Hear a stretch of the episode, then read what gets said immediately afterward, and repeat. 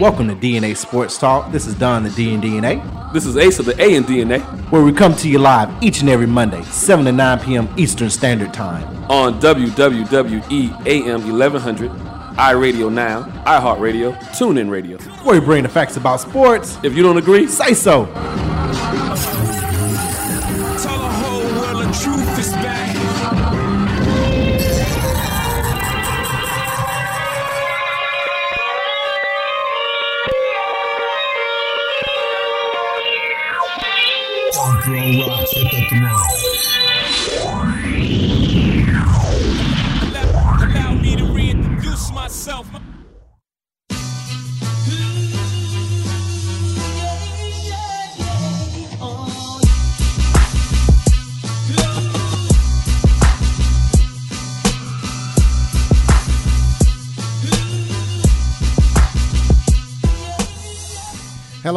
DNA Sports Talk. This is Don, the D and DNA, where you bring the facts about sports. If you don't agree, here's your chance to say so.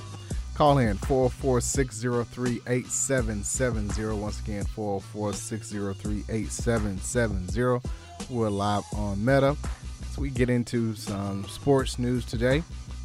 Going to talk about uh, we got one award so far for MLB uh, that just dropped AL Rookie of the Year. We'll get into that. And anything else might drop. Going to discuss some NBA. Some team, well, one team finally got their first loss. We'll talk about who and the outlook. I know they went a long time. I want to say, what, nine games before they took their first L. And while one team is prospering, another team finally got their first win in feels like three weeks without one of their stars. I'm not pulling out it- too many shots right now. I'm trying to save a few of them. Let, let's hold on to a few of those. Let's hold on right. You can't empty the whole clip off the rip.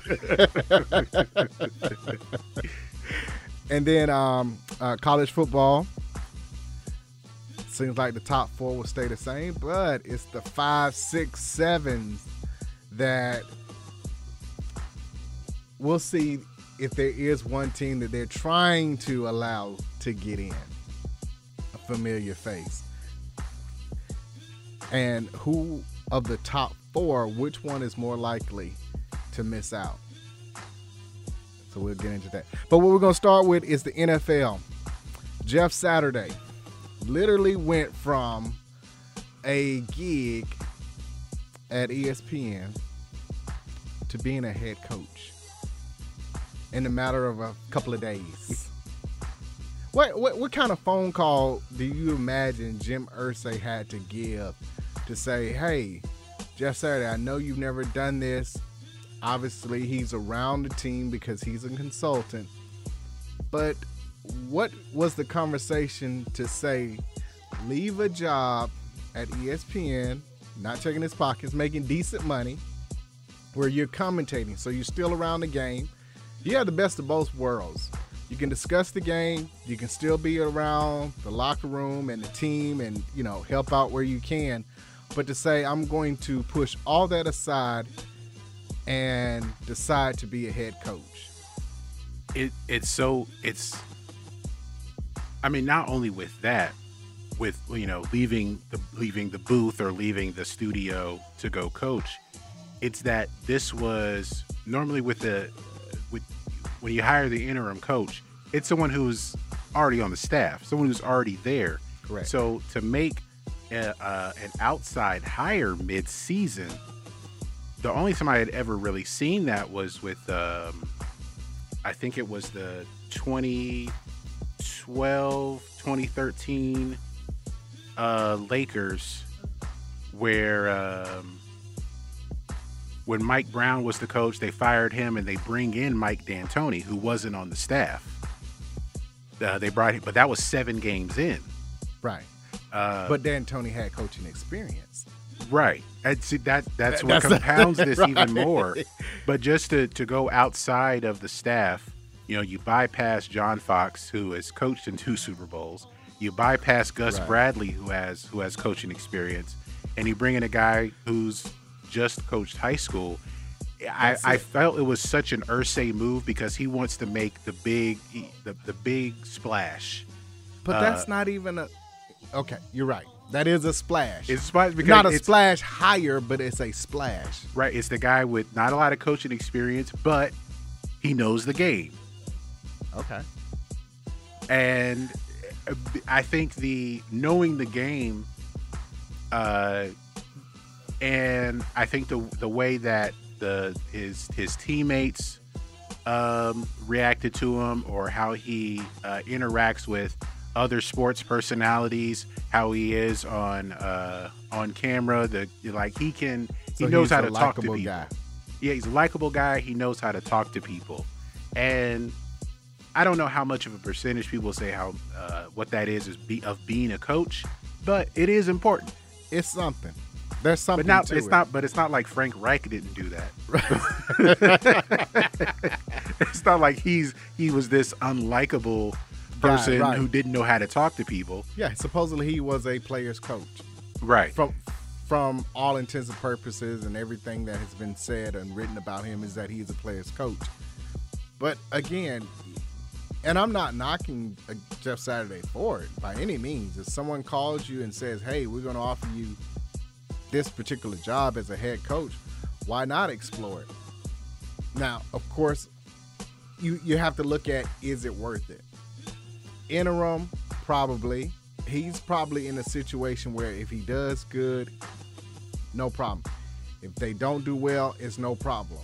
You know what I'm saying? It's he can have it on his resume for his next potential job. Is what I'm looking at it. It's it's a win-win situation. Right, because I I honestly think Irsay wants to like seriously hire him as the coach. You know, if they see that you know, okay, he's already one and zero. He's one and oh. zero. so if he sees that they're competitive and that you know if they tweak a couple of things, they can be a contender next year. I think that Saturday will be the coach. And what may happen, which could change everything, is I think Saturday may stay on as the co- head coach, but then the rest of the staff is out of there. Because and they Well- may be out of there by choice. So like, we don't want to coach for this guy, you know, Or be be under him. or, or, or Well, be under him like that. Assistant coaches Unless is Marvin they- Harrison though. if they look, I ain't saying nothing about Harvard Marison. Just because he's Hey, look, if he wants to car, be there, you know. look, if he wants to be there, he can be there. Like I'm like no questions asked. He can be there if he You wants scared to. of Marvin Harrison? Hey, look, hey, you, you scared of Marvin? If you scared, say you scared. No, do you need security getting out of here tonight? I ain't saying I'm not nothing about Marison. See, I'm, I can't even mention his name. He is Harvard Marison. Oh, But it, you know, with I don't well, I not not to say that there would be you know any jealousy or anybody felt bypassed. I don't know if that's the feeling on the staff, but to go past two coaches with experience to make this hire, I think Irsay wants to make him the head coach. And he saw this as an opportunity. Well, this is the guy I want, so I'm just going to hire him right now. that was. It was a horrible hire. But they're one to oh. know. Yes, they did. Twenty-five to twenty. I, I just the think the, circumstances of of how it happened is unprecedented. Because normally, like you said, you, you get somebody who's already on the staff. They went not outside the box; they went across the Right. street from the box, down the street from down the box. down the street from the box. I, I, Irsay seemed to be similar to Jerry Jones in the type of owner that okay, I like this guy, so this is why I'm doing the hire, as opposed to are they a good fit for the team from a X's and O's type situation? Will they have the team prepared? That type of situation. Do they have the experience of knowing what's required from a head coach? You go from, you know, coming into the facilities a few times a week to sleeping, eating, everything at the facility. That's what you're going to have to do if you are going to be successful as a head coach. You have to know what everyone is doing. And again, I've always been a proponent of not having two duties. So I never want my defense coordinator to be the head coach. I don't want the OC to be head coach. Those should be separated. Well, that, but you still need to know- favor, though. but right, but you still need to go what's know what's going on in each one of those uh, groups, special teams as well. All three phases, you need to know and have a pulse of what's going on. And true, he's you know he's been retired for a few years. It's not like he's forgotten the the regiment, but that's as a player. That's totally separate as a head coach. And I think a lot of times when it comes to new hires, not just this one, but any new hire, eight times out of ten, the players are going to respond because it's a different voice in the room. And they also look at as okay, if the coach is gone, as a player, I'm definitely expendable. That's how you're going to view it. So let me step up my game because I think a lot of them don't realize that you're always interviewing each and every time that you're playing because someone is going to pick you up or in certain situations we've seen where you won't get the money that you think you're supposed to get because you're underperforming at a certain position. So the shakeup is always good in that regard to a new hire. But after that feel good winning, what are you going to do going forward? So looking at their schedule, they have is it uh Denver next? No, no, no. They lost the race. The Eagles. Is that a win? Uh, are they at home? Oh, really? You gonna ask if they're at home? That might matter. They're in Philly. No, no, they're they're at home. They're at Lucas Oil. Um, that that could that could be a win, but I'm gonna say lost the way the Eagles have played. I mean, it Really? the way The that office is cause for concern. I mean, I, I think the Eagles win a close game. I think I think the the Colts are going to compete the rest of the season. I think part of why Frank Reich was fired is uh, some of the decision making, and then the team just kind of looked listless out there. I mean, the that Patriots game was the last straw, but they came out against the Raiders, who a team that I, they are better than, and they and but they look like they played with some energy. They played with some purpose. He, they stuck Matt Ryan back in there at the last second and let him run for 30 yards. because I mean, come Matt on, Ryan like, has not ran like that since he was at Boston College. never. I, I I didn't see that at Boston College. But I guess the thing is, is that when they went to Sam Ehlinger and bypassed Nick Foles, Which I they went to the backup backup. there are some people who said Sam Ehlinger like he he shouldn't even be in the league. And and they just stuck him out there. You know, you gave up on Matt Ryan, but I think what you wanted out of Matt Ryan is different than what he expected coming into this situation. Uh, so you go you go back to him to get more of an evaluation because next year they're on the hook for him uh, for at least some money. right. So you want to see what you have, and and kind of this is an evaluation for next year, even if they don't go on this huge run and make the playoffs. It's an evaluation going into next season. So, but they came out there with some energy, they they and won the game.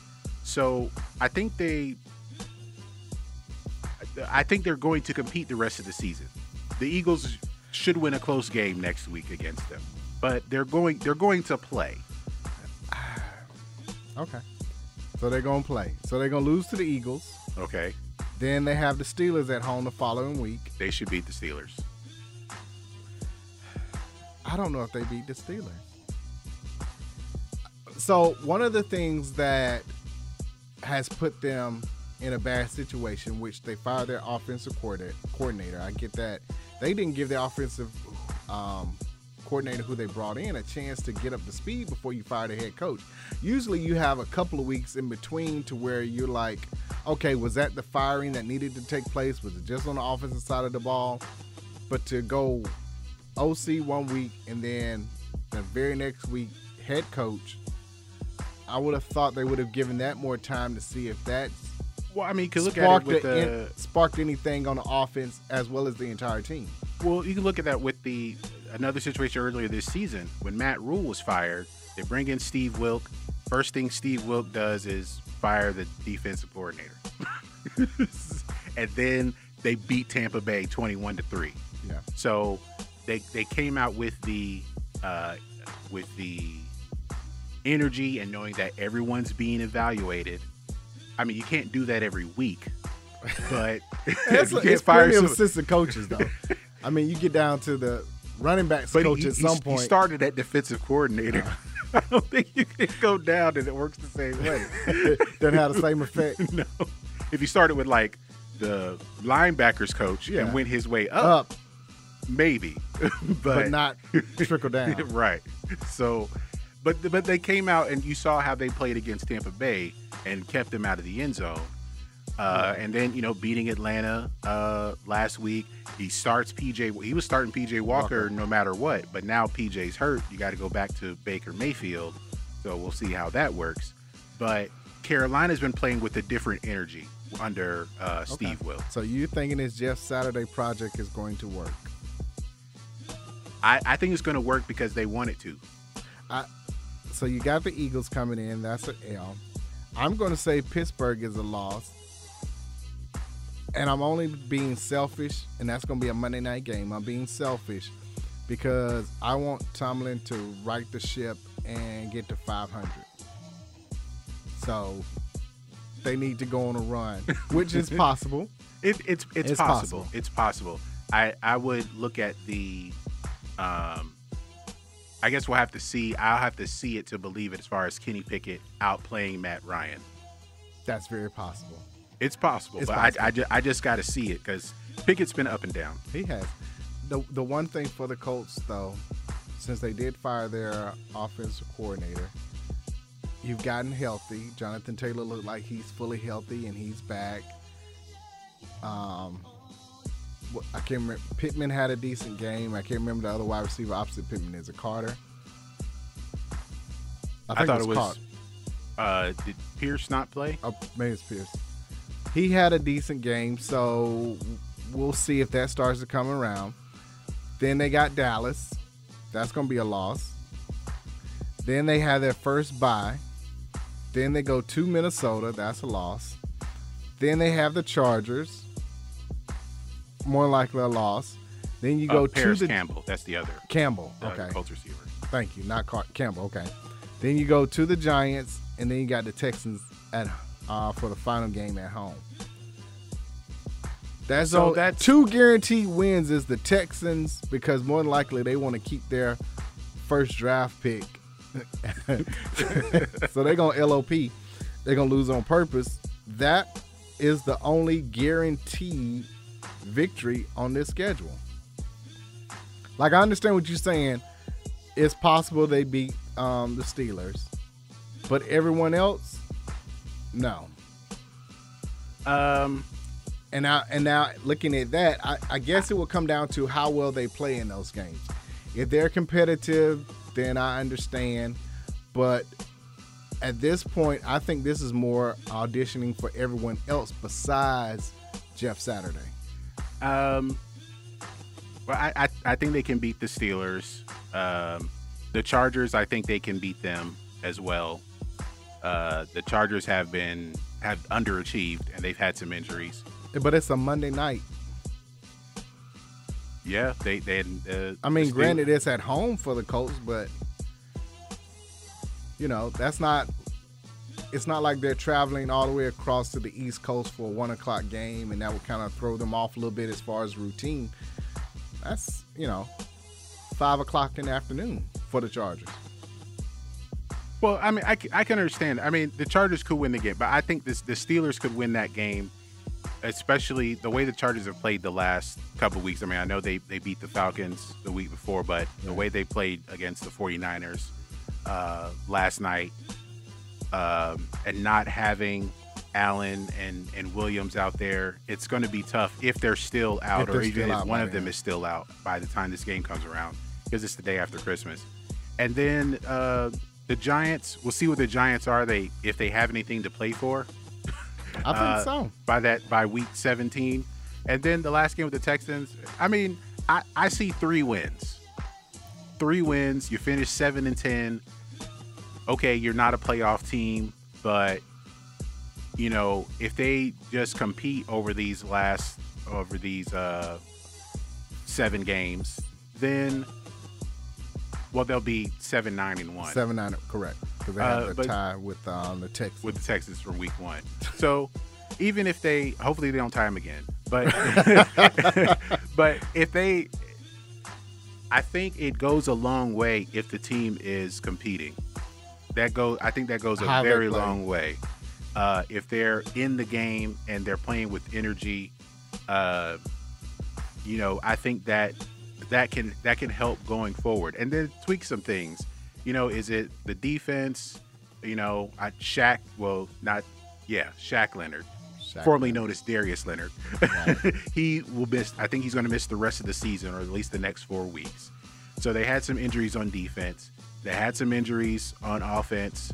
Um, you know, the offensive line is supposed to be the best in the league, but they had had some injuries there. So Taylor can't get it going the way he wants to. Inconsistent quarterback play. That's at the best. issue. That's that's the glaring need. So Ever what- since Andrew Luck retired, they have been They need- trying they to find a stable quarterback. they need stability at quarterback. Right. That's why now at this point, I did like when he got benched, I thought, okay, he's not playing for the Colts anymore. But now that they put him back in, and he he's on the hook for next season, I think Matt Ryan will be there next year. I think so too. I think it'll cost too much to let him go. And if, according to what you're saying, at four, five, and one, if they were to win at least three games and go get to, what would that be, seven, eight, and one, then they're in that middle of the road pack, uh, picking around 14th or so. And then you're not, you're going to have to move up if you want to get one of the better quarterbacks that'll be coming out in the draft. And that's a decision they'll they are probably thinking about right now. You know, do we want to look for a quarterback for next year? Do we want to stick with Matt? Do we want to draft a quarterback and just you know have him sit, Sit. behind Matt for a year? Uh, And Ehlinger and Nick Foles. hopefully not Ehlinger. Uh, but uh, you know, have him sit for a year and then you know, kind of make that transition because uh, you know they do need that stability at quarterback. After Andrew Luck retired, I think they've had five different week one quarterbacks. in the last what five years? Right. yeah, five years. So they need that that stability is gonna is gonna help. Um, so they they know what they have to do now, I and thought it- it's a matter. I think I think Saturday is going to coach his way into being the coach. It. Did you see what Joe Thomas said about Saturday? He felt it was very disrespectful, not just to the black coaches, um, the Rooney Rule, but to any other coach. Like you said, when you got two head coaches on there, you know this is just a temporary thing.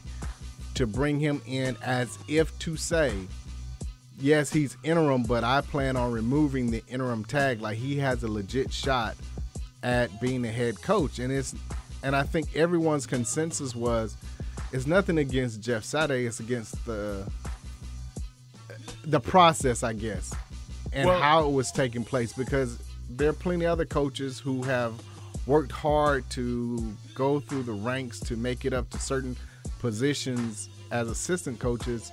And now for if this was to work the hope is not that these 32 owners can go and say which they already have been saying i can do whatever i want it's my team. So if i want to hire somebody who is a good friend of mine then i'm going to do that. And now what you're saying to everyone else is it doesn't matter the type of work preparation years you put in trying to move up in a certain position it's about who you know and not what you can do. But with the interim coach, yeah, you can you can hire whoever you want. Uh, like I said, this is an unprecedented move. Uh, the Rooney Rule does not apply to hiring the interim. It coach. does not, right?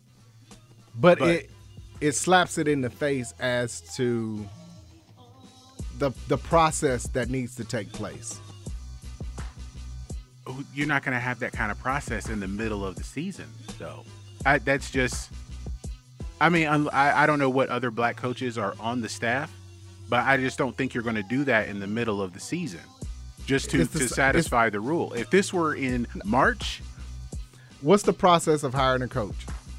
It's to figure out who's the best coach for the job, right? Yeah. Whether it's interim, March, January, April, what's the same? The process is the same. You bring you bring in a list of um, potential coaches and try to figure out who's the best.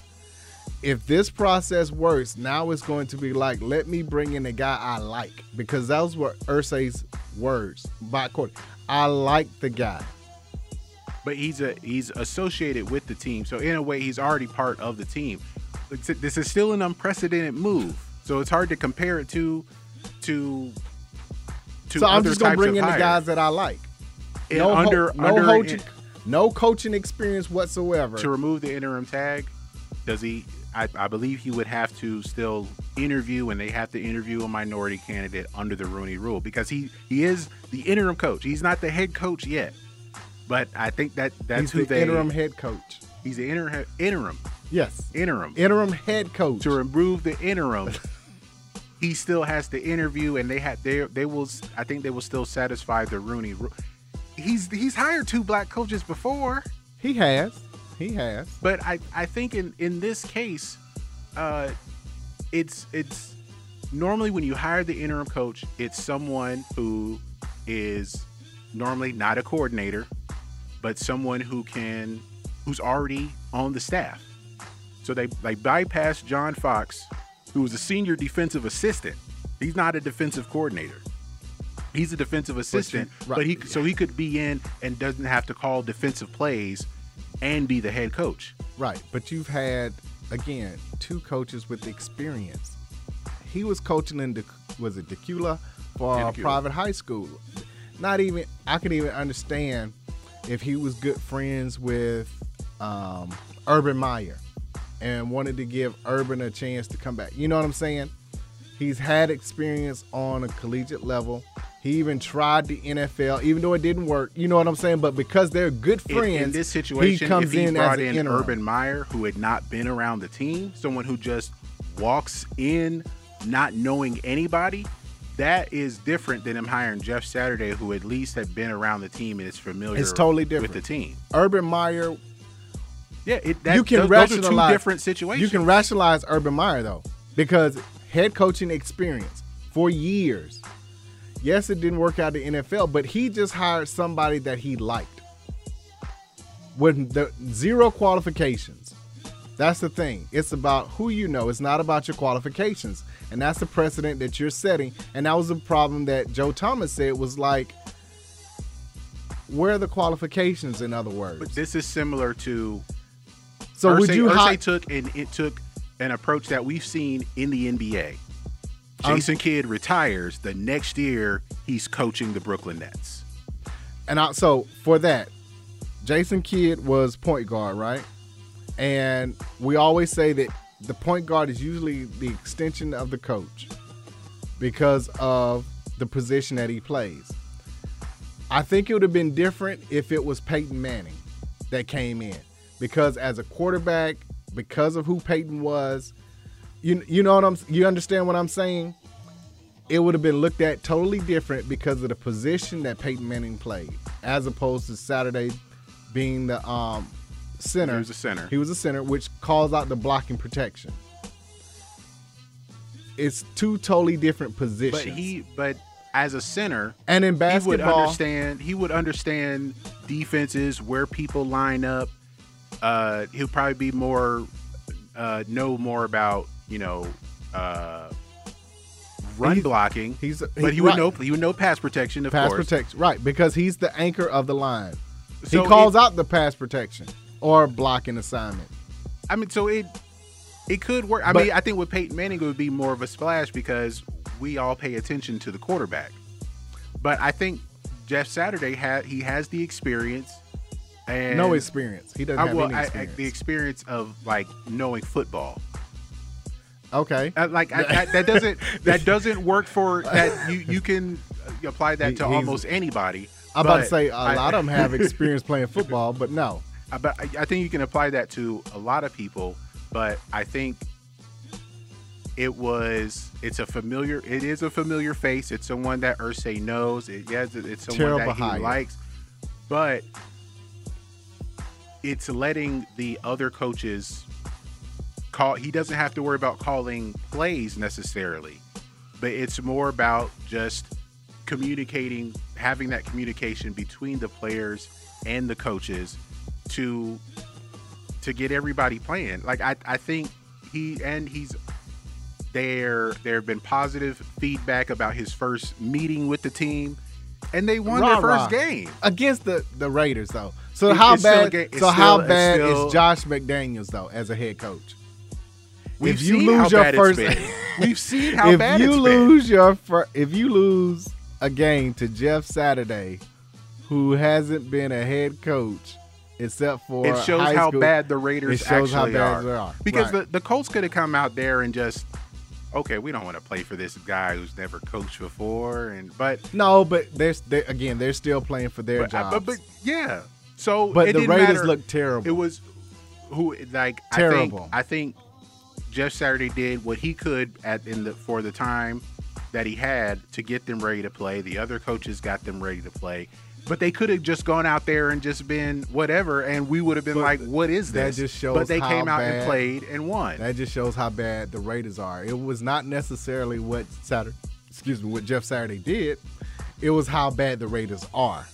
But they st- but That's the- more the of the indictment. The Colts still came out to play. Yeah, they they, They came, out, there. to play to play. To play. The Raiders, they they haven't, and they've had the same coach. I will say this: the Raiders lost the game more so than the Colts won it because that was just pathetic. Uh, both things could be true. You just want Jeff Saturday to get his flowers. You like because you in a separate group chat with Jeff Saturday. Is that what it is? Yeah, this it's an unprecedented move, and it, it, it they're one and zero, and I think it's just they're they're going to play with a different energy uh, with a with an interim head coach like the Panthers are doing. Uh, did someone else fire their coach? No one else fired their No coach this season, but they're going to come out and play with a different energy, and they could come out and just do nothing under a different head coach, under an interim coach. You're like, well, this season's a wash.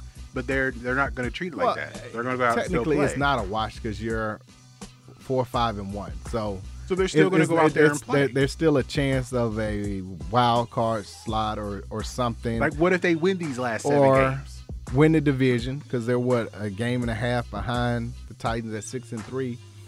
So they, they, you legitimately have a shot of being making the playoffs. So they're gonna they're gonna come out and and play. The Raiders were terrible. We'll talk the rest of the uh, the games from Week Ten when we come back from break. This is DNA Sports Talk. Eleven hundred a.m. We'll be right back.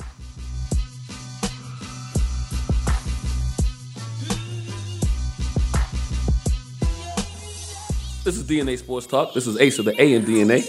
Check us out each and every Monday, 7 to 9 p.m. Eastern Standard Time on WWWE AM 1100 or DNASportsTalk.com. If you're more than a Falcons, Hawks, and Braves fan, check out the latest and greatest in sports and news on MLB, PGA, NASCAR, WNBA, NBA, NFL, and NCAA news.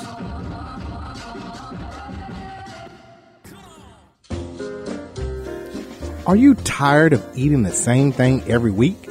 Then wake up your taste buds and go to the best Gnarling style food in Atlanta. Copeland's of New Orleans in Atlanta has the best Cajun style food, specializing in seafood. The Jazz Brunch on Sunday from 10 a.m. to 4 p.m. is the best of both worlds. If you're a sports fan, they have several TVs and a great bar to watch your favorite team. Just be careful if the Saints are playing. Tell them DNA Sports Talk sent you. That's Copeland's of New Orleans in Atlanta. 3101 Carl Parkway, Atlanta, Georgia 30309. Enjoy food and life. Join me for a minute. I want you to hear something. Sports talk it is.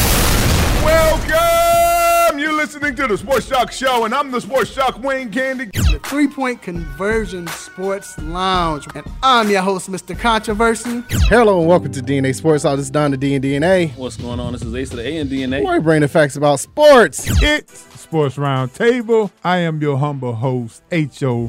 Download the Real 1100 app from your Google Play or Apple App Store today.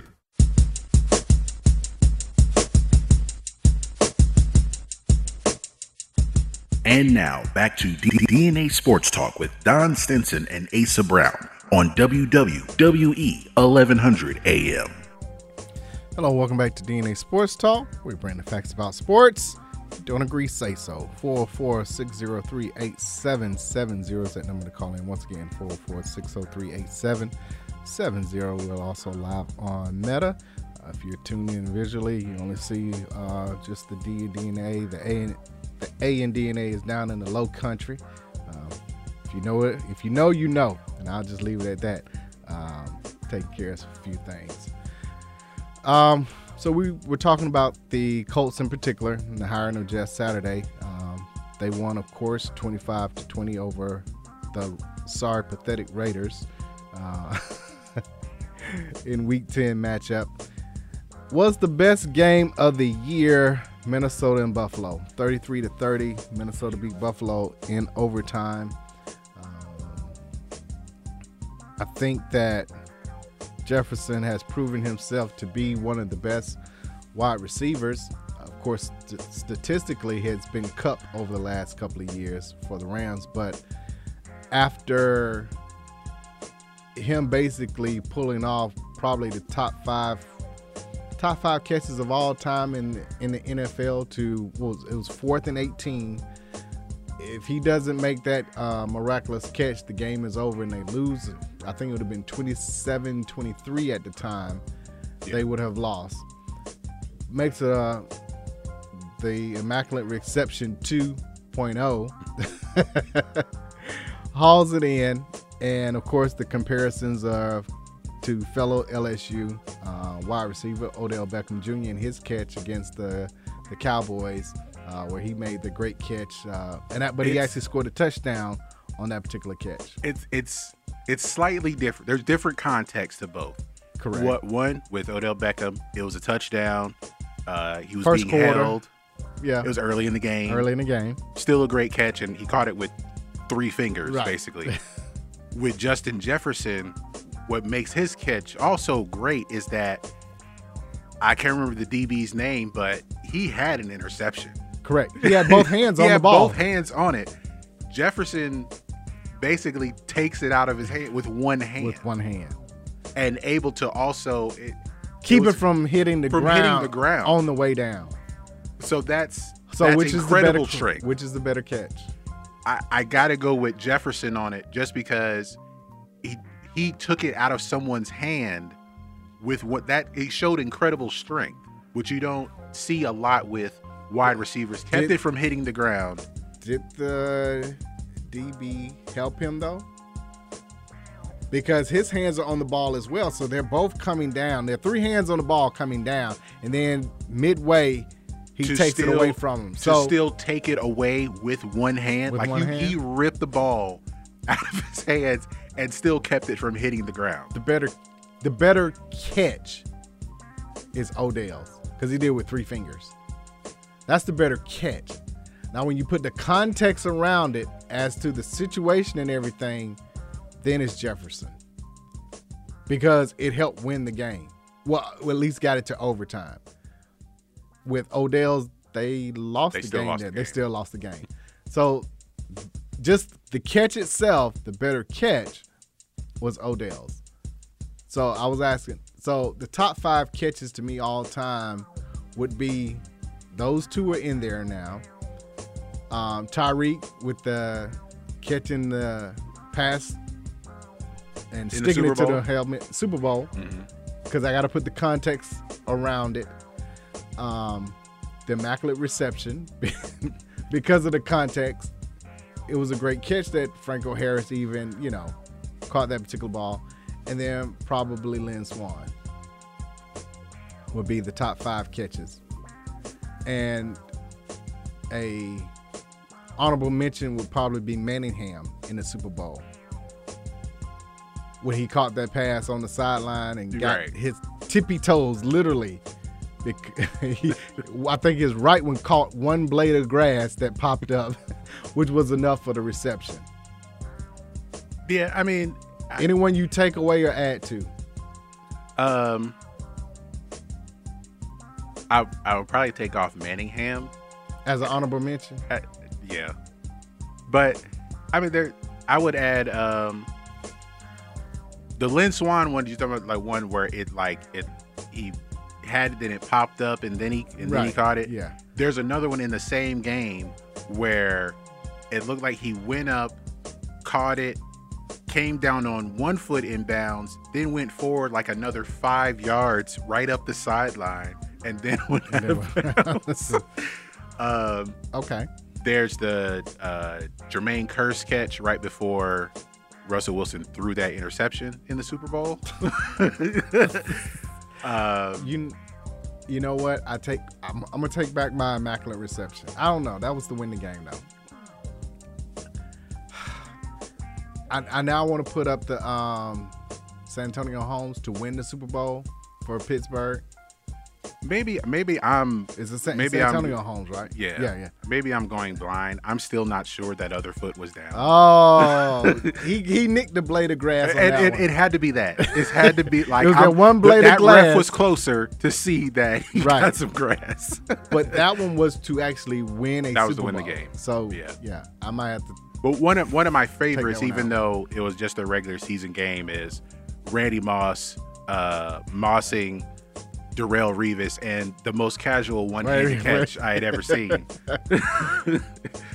so, um, I, but Jefferson's catch is going to be up there once we get some distance from it. I think it'll still be considered one of the greatest ever made.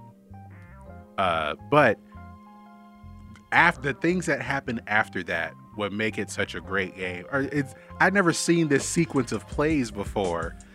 It you was crazy. you start like Jefferson makes the catch where it looked like he was in, but replay his shoulder was down right inside the Right. one. But then uh Cousins gets stopped inside the one. And they had 12 men on the field before that. Oh yeah, when uh Cook dropped the, the Right, short the pass. short pa- right. Uh but they, they didn't look They didn't at look that. at that. Right. and then uh, Cousins gets stopped on fourth down, and then this it's such a kind of a weird situation when when it's a stop on the one yard Right. line, and the other team can just run out the clock, but they fumble the snap, and then it's recovered for a For a touchdown. touchdown. So now like that team all, is down. and it's not like Allen is a small guy, Josh Allen. Like he's a big guy. You would think that he could just get behind a lineman and get a yard, But and he- then, it's get, like and he then never the game got is the over. ball. Right, He but never he got never the got the ball. ball. Uh, and then Even a safety in that, they probably still win. Yeah. Uh, it, it, it would have been it, that they might have been better off because now you're asking the Vikings to uh, drive down the field, with no timeouts, Right. another 30 seconds or whatever. And then the Bills come back down. They need a field goal. And then Gabriel Davis makes that quote unquote catch. That which was, was never not a catch. It That was wasn't never reviewed. Even though it was less than two minutes in the game, and all reviews are supposed to be handled by the booth and up in New York. They missed. They missed that call. They missed that call. So uh, So you're saying the Vikings were owed one? It it, it looked like it, but I, or maybe it was just you know uh, making things even. I guess because they they didn't um, they they get stopped and then they get the touchdown. So that, I think that was more to help Buffalo that it wasn't reviewed to at least get it to overtime. But then after um, I think there was another play in overtime that the Vikings. Um, maybe was a, I think that was the play in overtime where they would have had a chance to uh, win a game with the touchdown. That I, uh, I thought he took a, a sack or something, and then they settled for a field goal. yeah, but I think they missed a they might have missed a penalty. If it because if it Okay, happened, it would have given them a first, First down, down. and they uh, uh, might have been able to score a touchdown to win the game Win right the game. then. Uh, and then uh, Josh Allen made a He threw two picks. Of course, the last Yeah. one, both on the both Patrick them, Peterson. yeah, the Pat Peterson. But the last one two interceptions were in the end zone, and then of course the last one, as you were about to say, is ended the game. Looking at Allen, he is the the usually whatever your strength is is also your weakness. You just overdo it. I think that him being the feeling that he has to be the entire team because he has to run the ball, he has to pass the ball. I think for some of the plays, and it showed up in this particular game, and it'll always show up against good teams. When you feel you have to do everything, that's when you're going to make a mistake because you're not allowing the other players to have your back and allow them to do what they need to do. And that might be a fault of the play calling that's coming in from the offense coordinator. I think he was looking for. They were looking for the the kill shot right, Right. then, and instead of taking what the defense, I think he had a check down or Underneath, someone yep. under underneath that he could have gone to, but he he went for the big play, uh, and tried to force it to Davis, and, but he wasn't open. he, he wasn't. He, stretch of the he was not open, and you throw right at Patrick Peterson, who could still play now, Who had just picked him off early in the game. Right. So uh, I think for he he's going for the big he went for the big play in that moment, but I think he has to just recognize when to when to pick your spots like that because they were in field goal range. Correct. Uh, you could you, You they could have gotten the first down. They could have gotten the first down without scoring. Or he could at least tied it up and, you know, could have seen where it happened. Maybe it ends in a tie, or maybe, you know, uh, something crazy might have happened in this particular game. And knowing Kirk Cousins, it could have been a they- pick six coming back the other way. And they had Because he was due for he was due to throw another one. they had time. Right. and they had they had time, but I, I think he just went for the big play in that moment, and um, instead of looking more for you know what the defense is giving you. that is going to be a problem for them going forward because it looks like right now, looking at the standings, it is extremely possible that the Dolphins could win the division. Now, and obviously, a warmer weather, uh, the Bills wouldn't have any problems going out to Miami and winning. But you you generally want your defense. Generally, two things travel: your defense and your running game, of which But also they they struggle with both. They they've lost to the Dolphins. Right. They've lost to the Jets. The Bills are third in the division right now. Behind the Jets. They're behind the Jets and Dolphins, who have both beaten them. So, uh, I think they have to to uh, kind of re have to reset themselves. You know, whatever their next game is, or if they have a bye. I'm not. I think they already had their buy. They had their bye. but No, yes, they already had that bye. They had that bye. Yeah. So they have to kind of, and they have a run of games where they can. win. I mean, they can. I expect them to beat the Browns uh, at home. Expect them Yeah. to beat the Lions on Thanksgiving, which will be uh, a Yeah. national game, and then they have the Patriots after that. Uh, That's a toss up. it, it really is in in Foxborough. So the next two games I expect them to win, but then after that they have the Patriots, Jets, and Dolphins. Three games that they need. they they need. gotta have them. They, they need everybody to come up to Buffalo in January to play in the playoffs. Yeah. Th- that's a huge advantage for them, especially if it happens to be Miami. Because I Miami looks very good, and I understand why Tua is getting the uh, MVP consideration because he's undefeated as a starter. Uh, the three games they lost was when he was out. The other seven, he's been responsible for them winning. If he has to go up to Buffalo, granted, Tyreek is fast, I get it, Waddle looks good. But when it's cold and you get hit two times, that's going to that's going to take a toll. But I think what what could work in Miami's advantage is that you had you have Raheem Mostert, you bring in Jeff Wilson. They're going to be. I think they'll they'll be able to run the ball. You think In the cold will be weather. able to run the ball? Yeah. That's not what they're built for. I understand what you're saying, but that's not what they're built But for. that's Can what they Mike stick to? McDaniel like. That was he was the run game coordinator in San Francisco before he became the OC. He is the Mostert and Jeff Wilson are familiar with what he wants Right. to do running the ball. But it's like having a Porsche and a Lamborghini and only allowing it to go 40 miles an hour. That's the equivalent of having Waddle and Tyreek and saying, look, guys, I understand that you all are great, but we're going to have to have y'all dial it back because we're going to run the ball and control clock. In cold weather, yeah. Okay. That's well, you saw how New England beat Buffalo that one but, time. but that's New England, and that's a stubborn Belichick who is going to be committed and But say, I'm only that- passing the ball five times. If it's that kind of if it's that kind of weather, I mean, it doesn't matter how fast Even uh, if Hill it's and cold, icy, or whatever.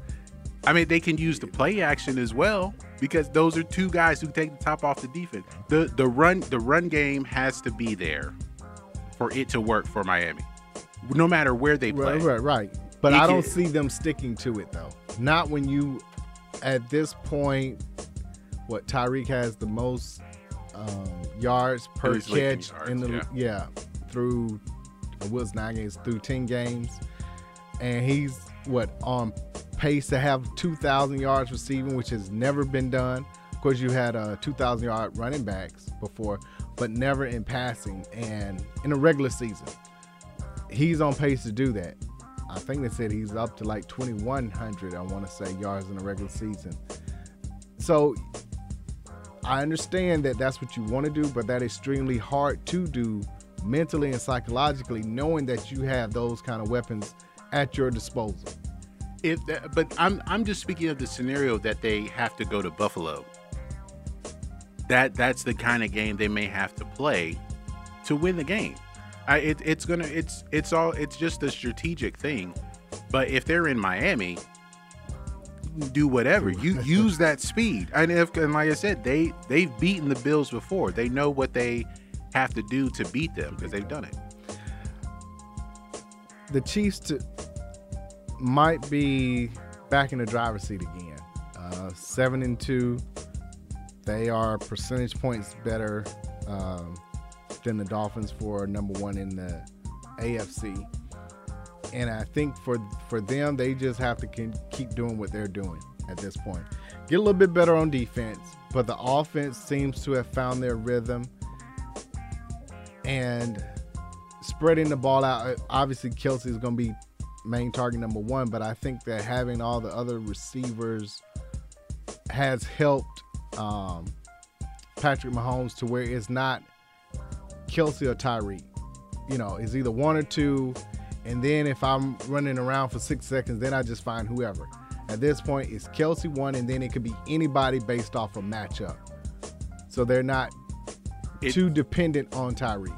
they have to those other receivers have to you know be ready to make plays Yeah. if they're ready to make plays he he will definitely throw to the open man whoever it is um and still but still have a commitment because it it it's starting to turn into one of those Eagles Andy Reid teams where they just throw it and throw it and, And throw throw it it. and throw it.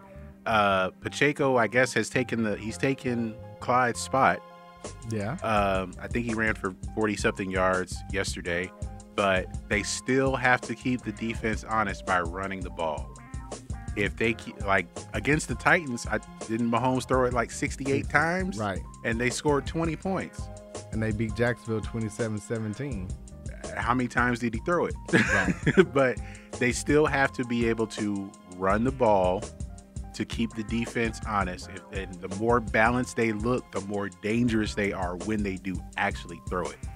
Uh, and hopefully, um, you know, okay, Kelsey's Kelsey's going to be he's going to get he's going to get his because he's just too difficult to cover. Yeah. But Valdes Scantling stepping up. Juju's had a couple of good games. He had a concussion yesterday. Uh, So he, I think he'll probably be out this coming week. yeah, most likely. Yeah. Uh, Noah Gray has stepped up. Uh, Valdes Scantling has stepped up. Uh, they find different ways to get Mecole Hardman involved using his speed. So they're doing, they're you know getting what everyone does best. Right. But running the ball, they they gotta find a way to do that To do that. consistently. which make it will make them much more dangerous. Uh, okay. I I think for for them though, it, yes, running the ball is key, but the short passes to them is quote unquote running the ball for them. Yeah, the long handoff, Right. like what the Patriots were doing Brady's last few years there. I, I think that that's the same in their mindset and how it's it's a low risk for Well, them. and that's that's even though it is a pass, it's it's a low risk pass for them because they're used to it. Yeah, doing with the quick passes, the screen passes, it uh they want to use their speed. They Yeah. still have a lot of speed on offense, so they're still using that. Um but when it comes down to it, if they, you know, if it's third and one, can you get one yard right of the ball? Oh, you are you gonna run these yard. bubble screens? They can get one yard. So I mean, it'll it'll just be certain spots where they need to run it, uh, that they need to, you know, uh, just to keep the defense honest or make them a little less predictable, and not get too too complex. I know B ran like you know he he ran the option in college, and they have a lot of option looks. so A lot of wildcats that Yeah. they can run. not but not trying to do too much but when it like simple situational football, football. Yeah. I think, and and again, once again, they're the Golden State Warriors of the NFL. So regardless of the lead, they can put up points. Going back to what you're talking about, their speed, they can put up points in a matter of a couple of minutes. We saw that what happened in the um, the game against the Titans when they were up by what 17, and next thing you know, they go on a 21-0 run, and the game is blown open at that point. I think there, and also because of the weather, you don't want to go to Kansas City and play. That's why it's important for the Dolphins to keep pace, even though they got tough games coming up against inside their division with the Patriots, um, the Jets, and Buffalo all right there together. Anything can happen in that division. We're in the West, which we thought that was going to be the the toughest division because Yeah, of I- we- all the all overrated the West. all over the West. The all the trades and free agencies that took place, it looked like that they that was going to be the cream of the crop, and whoever came out of that division was going to be head and shoulders the best. But Chargers are the Chargers. The Raiders are terrible, and Denver can't get out of their own way with their head coach.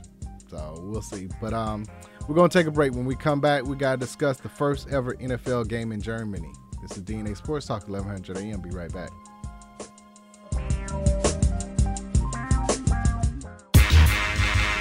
You're tuned into WWE Hakeville, AM 1100. Hello, this is DNA Sports Talk. This is Donna D and DNA. This is Ace of the A and DNA. Make sure you follow DNA Sports Talk on Twitter, DNA Sports Talk on Instagram, DNA Sports Talk on Facebook, DNA Sports Talk on Snapchat, Reach us directly. DNA Sports Talk at Gmail, Our website. www.dnasportstalk.com.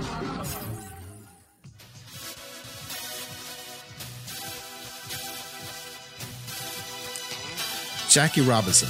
When you hear that name, you automatically think of strength and courage. You think of someone who broke down barriers. It's time to add another name to those qualities Cicero Murphy. Heralding from New York, he is the only black American world title winner and Hall of Fame inductee into the Professional Billiards Hall of Fame. Did he endure the same treatment as Robinson? What motivated him to get to the top of a Caucasian dominated sport and stay there? Pick up a copy of the book Big City Nights, the biography of the legendary Cicero Murphy. It is beautifully written by his grandson, Tyreek Murphy, recounting what made his grandfather a historic man. You can go to Amazon and get a copy of the book for your Kindle or in paperback form. Make sure you go and read about the billiards Jackie Robinson, Big City Nights, the biography of Cicero Murphy. Hey, I'm Murfinetti. You can say Murfinetti Collection is the newest, comfortable, luxurious, and trendy exclusive fashion line that fits its diverse clientele. From the music industry to the sports world to the judicial system to the political world to the average everyday professional. Murfinetti Collection is the new way of life. www.murfinettifashions.mybigcommerce.com.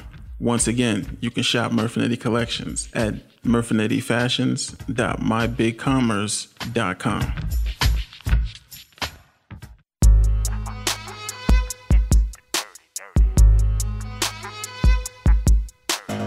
And now back to D- DNA Sports Talk with Don Stinson and Asa Brown on WWE 1100 AM.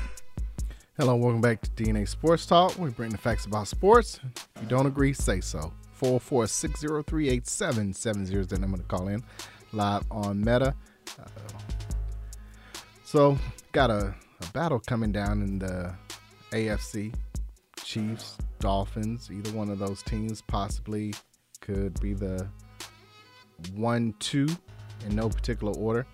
And then there you got the team in the AFC North just lurking around. The Ravens and the Bengals, uh, six and three, and also five and four, respectively. Lamar is still continuing to put on the show, and anything can happen when it comes to that. So I'll be interested to to see what happens going forward. Who will emerge um, out of the AFC North? Uh, what is it? Ravens are coming off a bye, so we'll see how um, that will play out for for them. And then in the um, the South, quietly quiet is kept. The Titans, um, six and three, and leading division. Even um, didn't get a big game from uh, Derrick Henry the other day because I was mad. I needed a at least a couple of touchdowns and a 170 yards rushing. I thought I was gonna get at least something comparable Oh, to that, but no. a lot? 170? Yeah, it was Denver. Denver has a they have a They decent, have a decent defense. defense. But I thought Henry, you see that, you know, Derrick Henry just going. They were trying to be they were trying to be a, a little less predictable after their game against the Chiefs. Oh, okay. I guess so. I mean, they put Malik Willis out there. There, there is Yeah. a number where that was Who Mahomes- played decent? He didn't. He didn't. He didn't lose the game. but they didn't let when it came time to for him to actually do something. Right. Yeah. They couldn't. Like Mahomes threw it 68 times. Right. He threw it 16 times. Right. And that was the biggest uh, gap of But they pass were right there, though. They were right there to win it. when they had to start on their own 20 to to get a uh, to get a to get a what a field goal or, or whatever Right. they had no chance I, when they had to drive know, down the I field with him know, I throwing it I, no I know. And I cannot believe my Bears lost to the Lions. That was and, and wasted Justin Fields Another great amazing day. I- I thought after that- 14 yards. I thought after that long run Oh, right. long- I thought oh they That's they, it. they, they got it The defense didn't show up. There- and there was that We- missed extra point Yeah, right, correct. Because then at least that would have been tied, or maybe they would have forced them to make a decision whether to go for two. Right. I, I get, 314 yards. I think this is the most rushing yards in a five game stretch, breaking Michael Vick's record. I want to say because he had um, 167 passing, 147 rushing. He had four total touchdowns, two passing, two rushing. Like everything was there. I I I enjoyed the play calling on it. I, I'm glad that they're finally what Matt Nagy wouldn't do is he can run. So have a few design running plays for him. Let him come out of, you know, uh, a bootleg or something like that to get him on the move. Anything to switch it up instead of just handing it off to Montgomery and becoming too predictable of, okay, we'd hand it off two times, now let's do a play action. And we only have Mooney. Of course, having um, Claypool has been a huge addiction addition because now you just can't say, okay, well, let's just stop. Let's put two on Mooney and then we're not worried about anybody else. You can't double Mooney and Claypool, and now you're seeing the effect of tight end Cole Kmet having more one-on-one matchups with linebackers that he can beat. Because I want to say it was he threw one touchdown to Kmet, but one was a big play on. Uh, I thought he had two. second down. He did. He had two. I thought he had two. He might have had One was on like a busted coverage. Right. He, um, I think both. Yeah, both of them were, were two for command. two for command right So the offense is coming around. The defense was getting better, but I I mean it's a division game. I get it. Uh, so I, I won't be too critical, but those are the kind of games you're going to have to learn to win and do it sooner than later. But again, we're $100 million on the cap next year. We got six picks because we gave up one for Claypool. I think we would have had total seven, but six picks uh, in the draft coming up and more to come. So I'm okay. I'm okay. Um, my day would have been better if the Packers would have lost, but you know, it is what it was. Um, there's no excuse for Dallas to have lost that game up 28-14. I, I didn't even see the game, but I, I'll just agree. I didn't even watch. You didn't want to watch it. No, because I, uh, I figured like Aaron Rodgers probably gonna do something that was not supposed to happen, and then the Packers win the game. I just didn't want to watch it in real time. uh, but for uh, Aaron Jones to have a good game, uh, Rodgers only threw it 20 times, which is surprising. Yeah. Uh, so they, um, it was a bit, a little, a bit of a different kind of game from the Packers.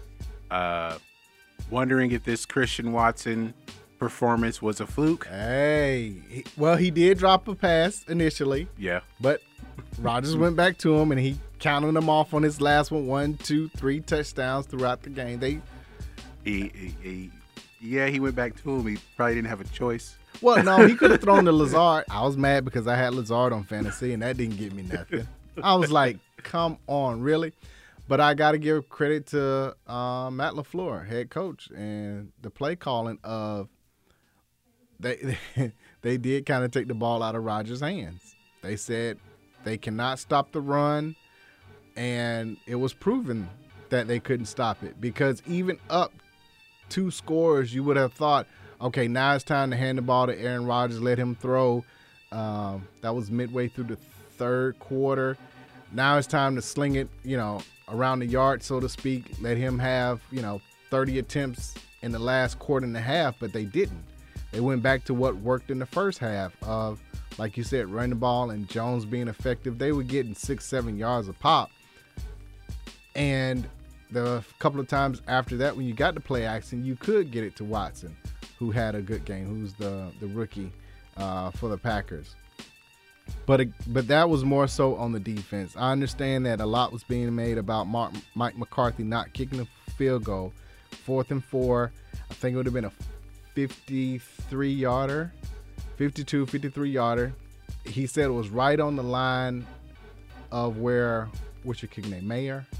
Meyer. Meyer is right on Meyer's mark, but he said he made up his mind on second down that we were going to go for it if it comes to a fourth down. I, nine times out of ten, I don't have a problem with coaches going for it on fourth down, but I uh, nine times out of ten, I have a problem on the play calling. Yeah, of the fourth down. And that was a bad play call. Like fourth and four, and you had Dak dropping back, I think, on like a five step, six step drop. Like it should have been a three step. Get it to your receiver, let him make a move. Kind of like what um, the Raiders did with Davante Adams and his uh, in this game. Like they gave, they were giving Davante like five or six yards. So quick throw out to him, let him make a move. You had CeeDee Lamb, you know, to where if you throw had, a, he had a great game. huh? He had a great game. Yeah. Throw it to him, let him make a move. I, I do wonder. And if he doesn't make the move and the defense play against him, then again, I don't have a problem with the play calling or going for it, either one at that particular point, because you put in your best player's hand and said make a play, but the defensive player made a better one. I do wonder at, at times with with those kind of plays, with with those kind of situations, why there isn't more of the uh like we see those like quick screens or, or bubble screens where they have a bunch formation Right. on one side. Why don't we see that on on a fourth Fourth and four, fourth Right. and five, where you can if he makes a guy miss, he gets a first down. So and And then sometimes we see teams in that situation, they'll throw down the field. When you needed four yards, you Why threw you it 20 that- yards. So, eh, man, a lot of times I see, uh, that's why I always look at, you know, those kinds of decisions like situation. I don't, I, it's hard to see why these coaches don't play these, uh, like, recognize what they can do in these type of situations. I, I think I may have mentioned it to you before, but with um, the former uh, Grizzlies vice president John Hollinger, uh, he says like more coaches should play Madden and NBA 2K to see what they should do in certain situations, like under two minutes or on fourth down. So I, I it, it's becoming Oh, more wow. true every week. a quick slant, you know, s- something to where you get the ball out quickly and you Or- don't have chance for an all-out blitz or something where you have the quarterback dropping back again six, seven um, times to only go forward for four yards. Or looking at um you know the in those kind of situations look at what kind of plays you have for two point conversions. I know that's Right, two yeah. yards but It- there should similar, be ones that similar, can right. yeah it's a it's a similar situation to where if they got creative that's that's fine. I mean that's one way to, to get those four yards but d- consider like okay we need to get the first down. It doesn't have to be a chunk play if it's four yards we need four yards, yards, we need a four yard play Right. we should have four yard plays in the playbook That was a problem in that Raiders game uh, when it came down to the end. I think it was a fourth and six, and they throw a, um, a deep fade that went out of bounds, like twenty some yards down the field. It's like, why?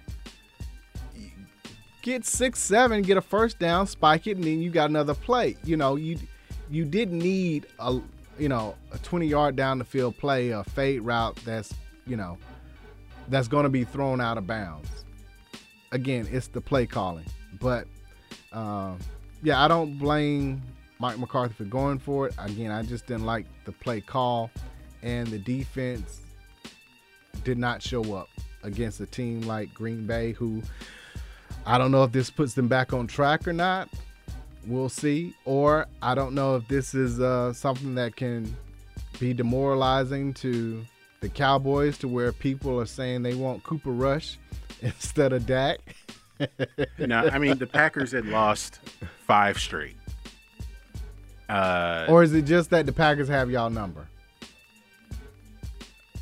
i don't think it's that necessarily Because it, it is a lot of times. It's just for whatever but reason. like I said, but it, I, I didn't watch it because I I felt so it was going to happen ridiculous, and the Packers were going to win the game. But the Packers had lost five straight. They're at home. Uh, I think there would have been a mutiny on all fronts had the Packers lost the game because they would have dropped to three and seven. Uh, they got um, they have the Titans on Thursday at Right. home. Uh, another another big game for them, and a game they could possibly win. Uh, to get and I, I think they might be on track then, but then they, they got the Eagles right after that. So we'll we'll see. So it's a it's not Mm, it's there's a chance for the Packers to to get it back on track. back on track. Speaking of, who do you like tonight? Eagles or Commanders? Uh, It's um in Philly. I, I like the Eagles uh, for this. Um, they are they they they've played. They're probably one of the more balanced teams on both sides of the ball uh, in the league right now. Um, and Washington's while while while Heineken is he's That's uh, my guy, Heineken. he can you know he can make some plays for you. Uh, It won't be enough. I don't think it'll be enough. No, I, I got Washington. I I think uh, I'm gonna go Washington by seven. I give, I mean, um, the Eagles by seven. I give Washington enough because it's a vision game to keep it somewhat close, but uh, maybe even eight. I'll go eight. Um, 30, 22 or something like that. I think that they will eventually run away with it. And Washington might score late to make it look a little bit closer, but yeah, I'll take the Eagles. Uh, the Giants are looking good. You afraid of them? You got them coming up in a couple of weeks. They, uh, granted, it was the Texans they beat, but they, I will say this about the Giants: they're beating the teams they need to beat. Yes, they have played a, a weak schedule by other team standards, but they're beating the teams they need to beat. Well, they they have a, a couple of wins that, in hindsight, look a little more impressive. Uh, beating uh, the Titans, uh, beating Right. the Ravens, um, and that Packers win might look good later down the line if the Packers get it together. But the Cowboys have beaten the Giants already, gave them their first loss. Right. Uh, so it's not out of the realm of possibility to beat them again. It'll be on Thanksgiving. Um, I think that it it comes down to uh, you stop Saquon Barkley. It kind of limits what they can do Right. offensively. Because if they if he gets going, then that open thing open things up for for the passing game. And I think in this last game, and they he only threw it 17 times. Right. Barkley got 35 carries.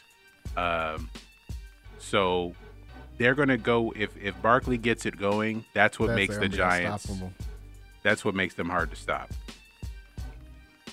Um, so the AFC West Seahawks took their L against um, Tampa Bay over in Germany. Uh, Tom Brady said that it's probably one of the best experiences that he's had in his entire football career, which goes back to 1984.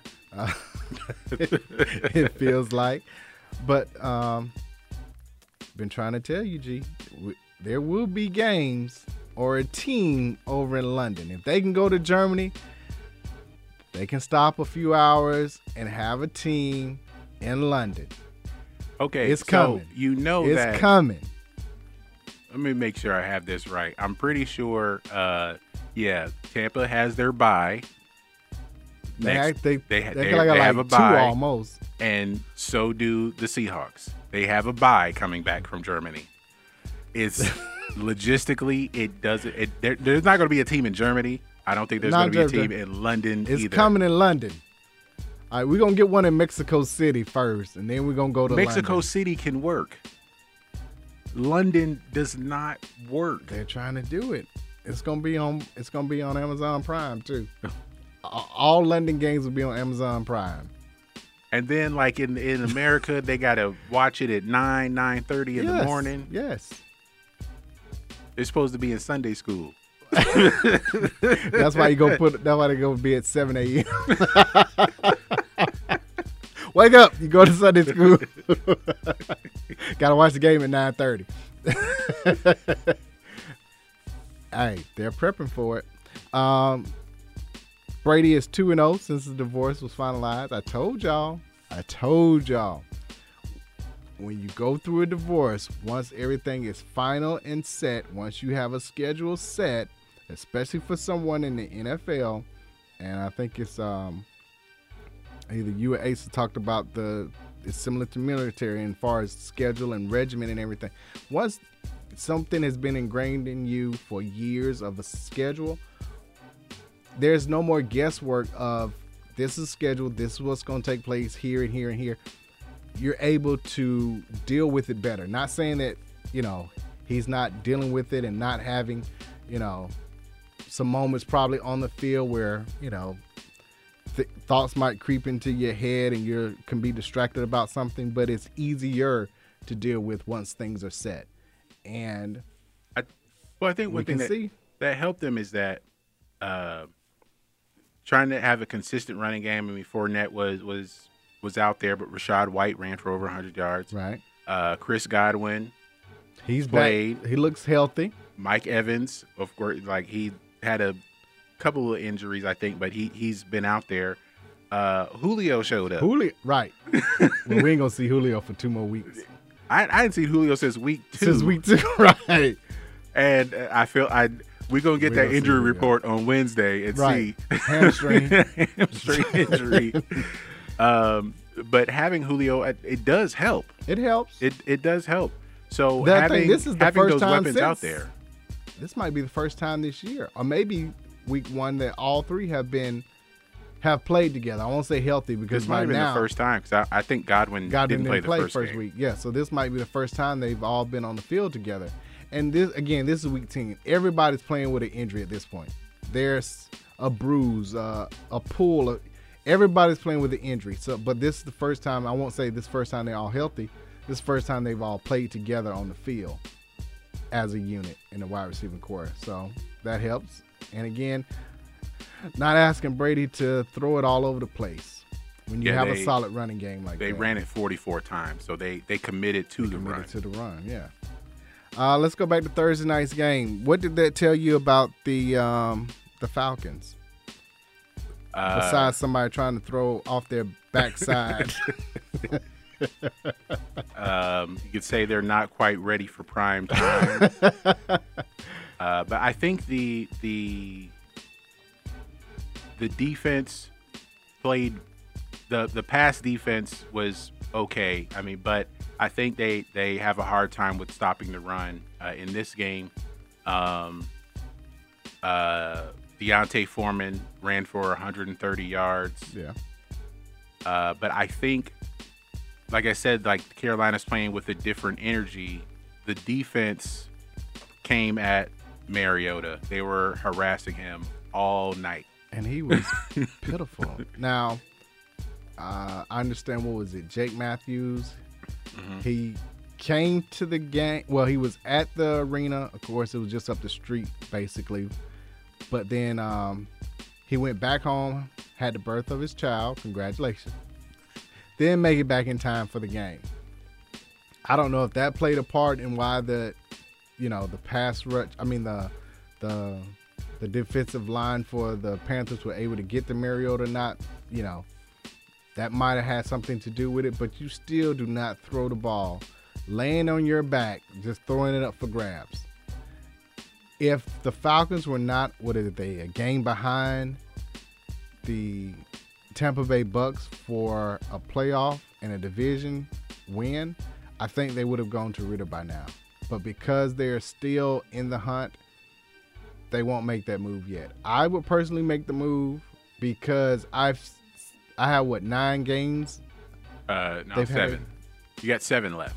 Seven games left. No, but they played nine, right? Or They played 10. They, They played played 10, 10. so they haven't had to buy. Four six, right? I would start Ridder to see what I have, because otherwise I need to figure out what I need to do in the draft. Is Ridder going to be that guy? I need to know that now. And seven games, and also having him in games that mean something will let me know what I need to do as a as a GM if I'm what Terry Fontenot, right? Terry Fontenot. Well, I think we'll see where they're at after these next three games. Uh, they have the Bears, Commanders, and Steelers. Uh, three games that they could lose all of them. Let's hope they lose to the Bears. Uh, so they could lose all of them. Then they go into their bye. Uh, so I think by after that Steelers game, we'll know where they are and if they're going to go to Ridder at that point. Uh, not to say it's a punt on the season, but I think four games is is enough to see what you have with Ridder. Um, to see if you're going to go after a quarterback uh, in the draft in the draft. Even though that that pick might not be very high, but it's a you could say it's a quarterback deep draft potentially Yeah, with but- Young, Stroud, Levis. Um, both some people are trying to put Bo Nix in the first round. Oh my Drake God. Maye, KJ Right. Jefferson. Uh, so there's some other, but at that point, you know, I've heard some people say like, if um, if you're drafting in the 20s and uh, there's and you need a quarterback, just wait till the next round to, to get your quarterback. So if they're drafted kind of in the middle, They're going to be about and they can't move up. 15. If they can't move up, they might have to tra- make a trade to move up to get the guy that they want if they really want a quarterback. Falcons are going to pick about fi 15. Again, they're going to be in what I consider draft purgatory because they're going to they need to lose the rest of these games to ensure a top 5 pick. We know the Texans will be the first pick, but after that it could be Raiders around the second, Um, who else is having a bad year? That, yeah, they would need to lose out the Saints. They need to Um, lose out and be at four and thirteen if they want to have a top five pick. Otherwise, they're going to go what I predicted at the beginning of the year, eight and nine, and be stuck picking around 15 or 16. And then, like you say, then you have to put together deals to move up to get a quarterback, which is not where you want to be. Unless, of course, you can wait till the second round if it's the the quarterback you want. But again, you still need to see what Ridder can do. And I would I would personally want more than four games because if he they're waiting for the last four games, that means they're out of contention altogether. Well, And I'm- I've seen everything from Mariota now. I'm basing that on- too many mistakes in key situ key situations, like throwing bad picks, not just like uh, a tipped or uh, receiver ran the wrong route. I can understand that, but it's you throwing straight to a defensive guy, and you come back and you can see it. The camera angle from what he's seeing, it's like if you. There's a linebacker standing there, and then there's a DB right next to him, but you still decide to throw the football. I'm basing that on um, uh, that they've that Arthur Smith said that they're sticking with Mariota. Even after that game, they're sticking with him. Uh, so they they basically feel there's no reason to go to Ridder right now, but it, it's it's not even draft purgatory. It's kind of like you know your uh, the rest of this season is a little bit in limbo because okay, do you want to get the high draft pick or do you want to try to I mean I understand, you know, the players are going to compete. You don't want to you can't you can't necessarily tank in the NFL because Right. it's it's noticeable. it's more noticeable if you tank. So uh, it would see it would feel like tanking or punting on the season if you put in Ridder with seven games left rather than four. if Mariota was playing decent, I would agree with you. But it, every game he has a turnover I, it's, and a costly one. It could. It, You know what I'm saying? If if if you want to bench Mariota, I could see that. Right, that's I, I we- right. understand. I, I I understand what you're saying with going to with going to Ridder now. Uh, I just don't think they'll. I think they're they're trying to win. that They're one game back and feel like they can I, make right. this work. So I think that's what they're going for.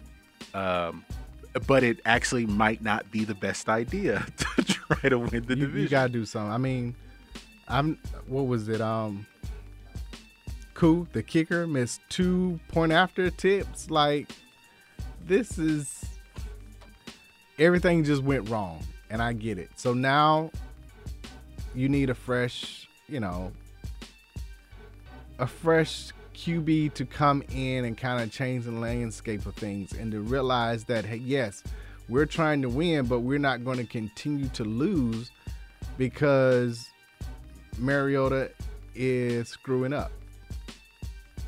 It's just that simple. Uh, let's go to college football. You brought up Bo Nix. So glad we don't have to hear the Bo Nix for Heisman anymore. Thank you. There is a God. Um, 37-34, Washington beat um, Oregon. Uh, of course, Bo Nix got um, knocked out of that game for a little while, but came back. But yes, we do not have to hear him for Heisman anymore. What was so like anticlimactic about that game is that that last drive where I, I I couldn't really tell if the receiver stepped out of bounds before he came back in. I couldn't tell, but they could. That's not something they could review. Right. I mean, they could review if he stepped out of bounds, but they couldn't review if he was pushed out. Wow. I think he was pushed out, but, But it is what it is. the last pass that uh, But the last threw? pass, did it make it to the 15 yard line? They they were on the 40. They were on the 40, I think. Oh, I could have thrown a pass further than that. I thought I was like, well, they got they got one. Well, actually, I think if they tried to kick it, it would have been like 52, 53 yard field I goal. think so. Yeah. Um, I- guess they didn't have the kicker have for it. with He's- with the leg for it. So, Yeah. so they're actually on like the 30 34, 35 yard line, but I And feel he like threw he it like 15 yards. yeah. I was like, I, did he get hit? And, and That's it- I don't think that happened. That's happened. the Bo Nix we all know. I don't know was who like, he was was masquerading before that, but that's the Bo Nix that we know. Uh, Tennessee bounced back and bounced back well. Throttled um, Missouri 66-24. Uh, LSU, great game against Alabama the week before. They slight letdown. You only beat Arkansas 13 to 10, but that used to be a um, rivalry. I think that game used to be played the day after Day after Thanksgiving. Thanksgiving. Right. Yeah. And uh, Arkansas is no slouch, but again, congratulations to to LSU to even pull that game out after you had such an emotional win the week before, and to go ahead and sew up the SEC West. Um, so now, by virtue of Georgia beating uh, Mississippi State handedly, 45 to 19, Georgia versus LSU for the SEC championship, which I think LSU um, they have a slight chance, but it'll be a virtual home game for for Georgia. LSU travels well, but that's virtually a home game for for Georgia. So all Georgia has to do is win out, and of course they'll be the number one team. It is good for Tennessee because they don't have to play in the SEC championship game. If they win out, they will probably get in because I think they need they need uh well one of the one of the two, three, and four. One of them is going to lose. Correct. Well, obviously, either Ohio State or Michigan because they will come down to the um, the last regular season game in the Big Ten. And I think a, a lot of people just want TCU to lose in general. Right. Uh, they they want TCU out of there. Like the, I Oh. know they they beat Texas. They you know beat them by a 10? touchdown. Yeah. But Texas was favored by a touchdown. I was like, I think that's just people really wanting TCU, TCU. out of there. Go Horn Frogs. Go Horn Frogs. I I thought that was a big win for TCU. For one, um, Gary Patterson just left TCU, got fired, went to Texas. N- not too much has changed in less than a year. He knows those guys. He recruited those guys. And for them to go to Texas, and as you mentioned, Texas being the favorite to win, says a lot about TCU. They've now beaten five teams that were ranked at the time. Um, all were top 19. They beat Texas, who was 18. I know Oklahoma State was like an eight. They beat Kansas, I think that was 17. They beat Oklahoma, that was top 10. And Yeah, well, uh, see, Oklahoma was 18 Oklahoma's at the 18, time. okay. Kansas was 19. 19. Oklahoma State was 8. Eight, right. Kansas State was 17. 17. And then Texas was 18. 18, right. But I think the way that, uh, especially Oklahoma State is just falling apart. Uh, Kansas, they, their quarterback got hurt, so their season felt bad. They're going to a bowl ti- game But at the time. At, the time, though, you're a top 20 team. So they've beaten those- five. Their, to me, their resume is just as impressive as Georgia's. right. Because at the time, Kansas had their quarterback. Again, when you can be the top 20 ranked team at the time, that says a lot about team. And I want to say three of those were on the road, like this Texas game. Um, Kansas was on the road. Texas was on the road. And wasn't The oth- Stillwater, Oklahoma State? No, that was at home. That was at home. So just two on the road. Yeah. Okay. but still but still like those were those are ranked teams at the time Right. uh and for them to go out and and, and they've beaten the teams on the schedule uh but i think they're being looked at a little bit in a different context as someone like alabama like tcu beat these teams but then they lost more games so now the wins don't look as impressive impressive. but with Alabama, they lost to the number. lost to Tennessee. They, they lost to Tennessee, who's now a top five team, and they lost to LSU, who is number seven. And going to the SEC championship And- game. Right. Uh, They're so- going to find they're they, and what they're hoping they're hoping that there is a loss to TCU and of course Ohio State, Michigan, because I got a feeling they're trying to figure out a way to get Alabama back into this. it's inevitable that whatever it is they try to do. Um, of course, they beat Ole Miss 30 to 24, which wasn't good news for Auburn in recruiting because they want Lane Kiffin. Um, well, he's been rumored. He lost, and then uh, Liberty lost. So Hugh Freeze lost. So not a good, good time for Auburn. But I want to give props to Cadillac Williams coming in. They played a tough game against Mississippi State. Probably could have won that one uh, last week, and then Auburn beat. Um, I just forgot who they just beat. Who? Auburn. Uh, Why am I drawing a blank? No, Texas A&M. They beat Texas A&M. A&M, Yeah. yeah, Um, the passion that um, you can see Cadillac Williams, uh, who's running back there, who was a running backs coach. Look at that, Jeff Saturday. Uh, well, I, I want to talk about Jeff Saturday. Jim Irsay. Look at that, hiring somebody who's already on staff that's an assistant coach to be the interim. But anyway, um, he's really um, pouring into the guys. You can tell it meant a lot to get that win. Um, some people are saying that this is testing the waters to see if they can handle a black coach down in Auburn to possibly bring in Oh, Deion. yeah. That that's what this is all about. Definitely. and um, I can see that happening. That if this project goes well, because that's what it basically is, then it's like, okay, yeah, we can give Deion a shot. I hope Deion stays at Jackson State though. I don't. I want him to I don't. continue I don't to- see Deion taking this particular job because it, it would just look the at like that he needs. it would just be jumping at the first Power Five school that offers a job. no, Florida State offered him, so it No, wouldn't be the didn't. first one. They did. I, I, I it, it couldn't have been serious. It was serious. He was offered Florida State job, but he said no, it wasn't the right time. it time. was too. Yeah, yeah, okay. It wasn't the was right too. timing. It was definitely too soon. It was too soon. But I mean, it's Deion. Is you know, he's the what the what did they say? He's second most touchdowns, or he's tied with Lee Corso or something about touchdowns. But you know, bring in the guy who you know helped put Florida State on the map. I get it. Now, what's interesting is that Deion wants to, um, after the Celebration Bowl, which um, you have the winner from the SWAC and the MEAC play, which is the um, HBU's um, bowl game.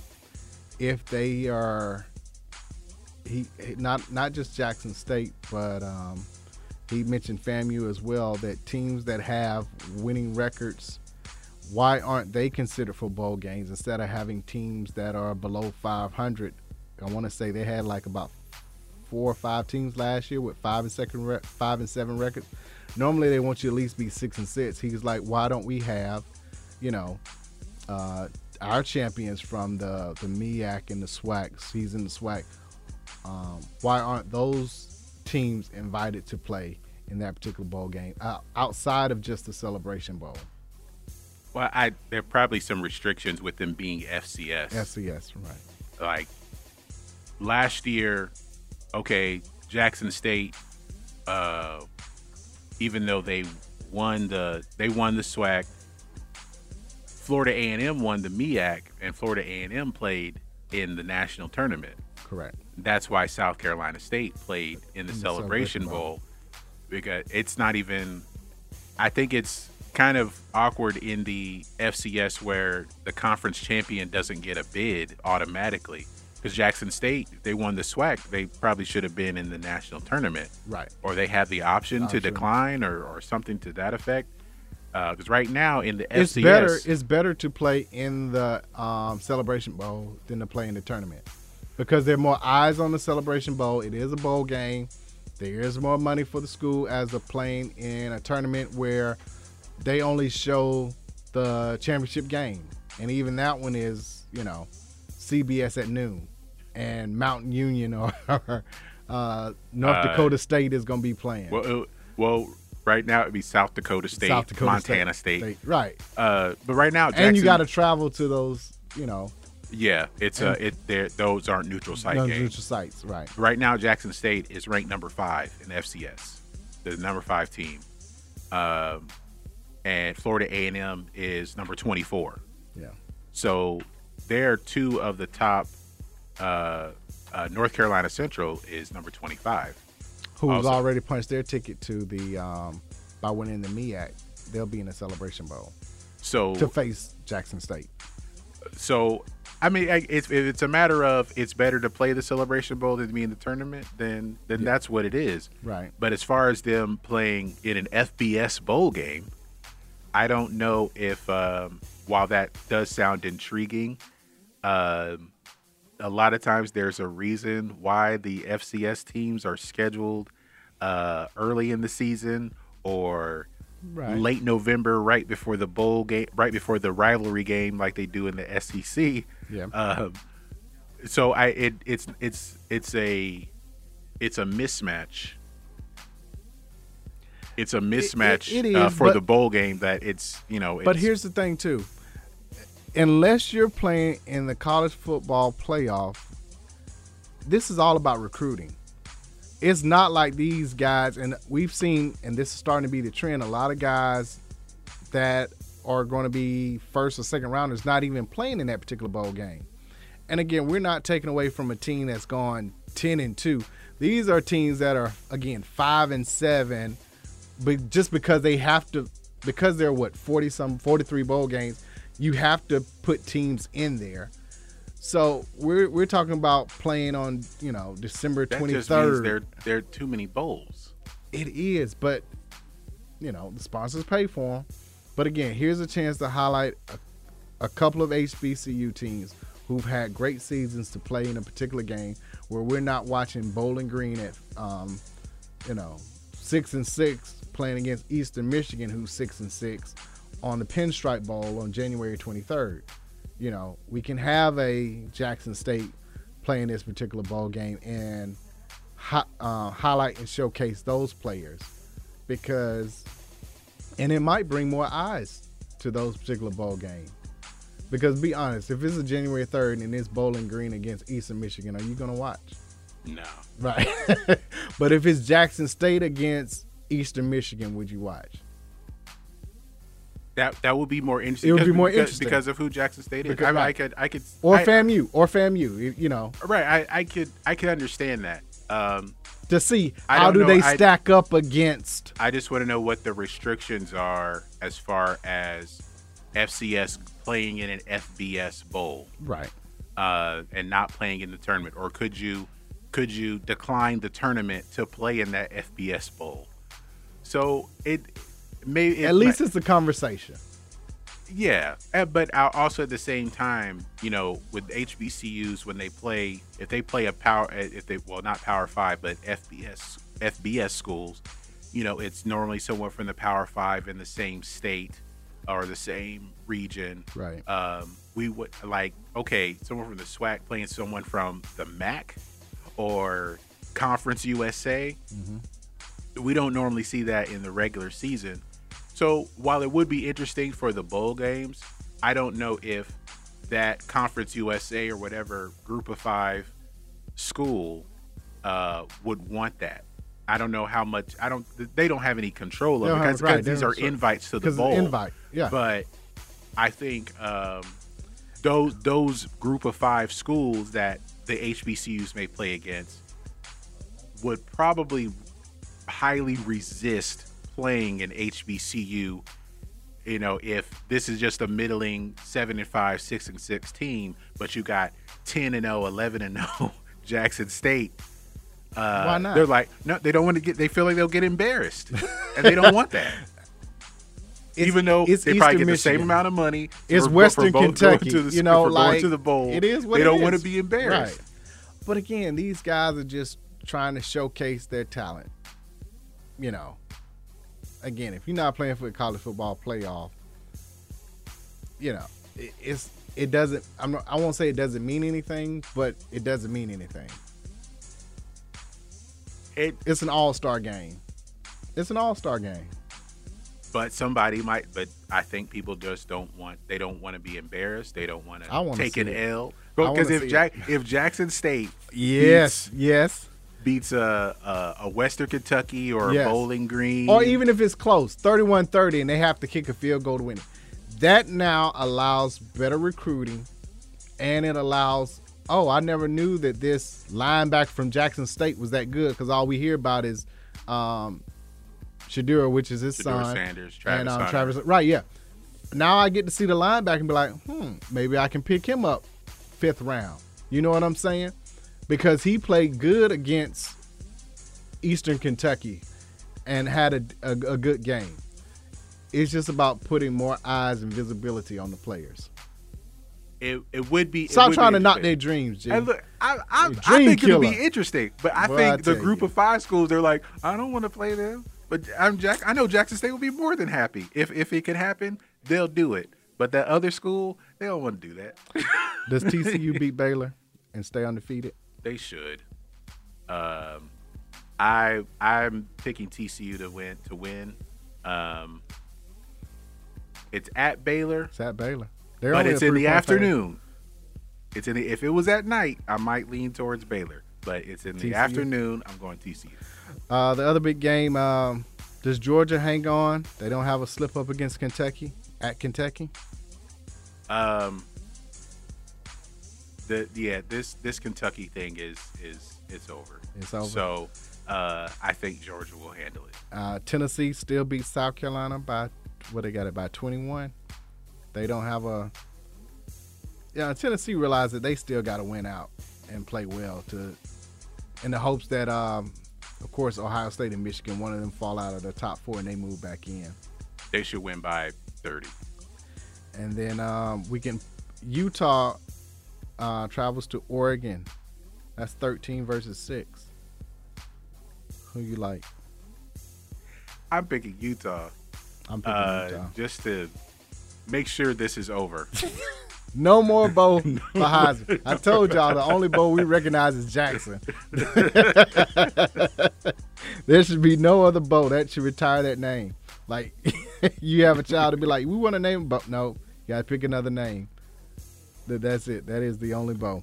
Uh, it's surprising though. Um, once again, um, for Texas A&M, this is the first time that they've were ranked number six and right now are three and seven. So they're out of bowl eligibility unless, of course, they don't have enough teams that are 500. Then I don't know if they'll even be asked to come in. But to be preseason six to to be that bad, think they're like the fifth or sixth school to be ranked top six and then uh, finish with a losing record. yeah, not since Texas in 2010 when they were ranked fifth. Yeah. and they're also the first team, first school to have the number one recruiting class and then have a losing record. have a losing record, right? Uh, let's go MLB. First, we'll start with a report out of um, Houston. Uh, congratulations to the Astros once again on winning the World Series.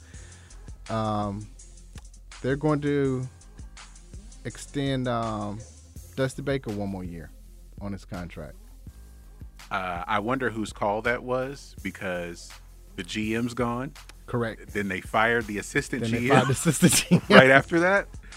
Uh, so who made that call to to extend Dusty? It was Uh, one. It was either GM or the assistant GM because they both were gone right after that was said.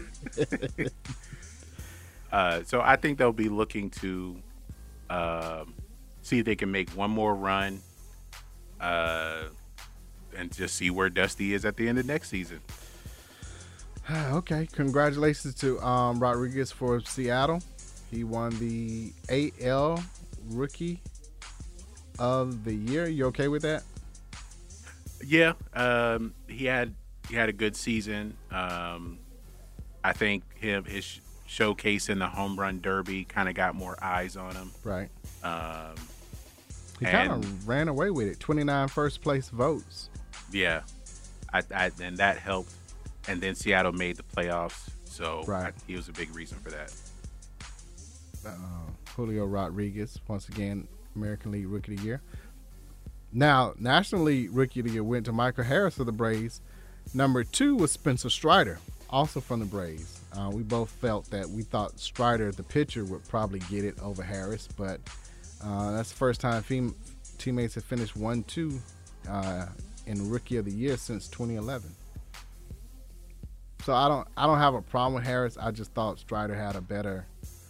Uh, Yeah, I, I felt Season. like like Harris played like half the season, but I I don't know how many games he played exactly. I felt Strider was there the whole season. Whole season, right? Um, but you know, I think they they both had a great impact on the Braves season.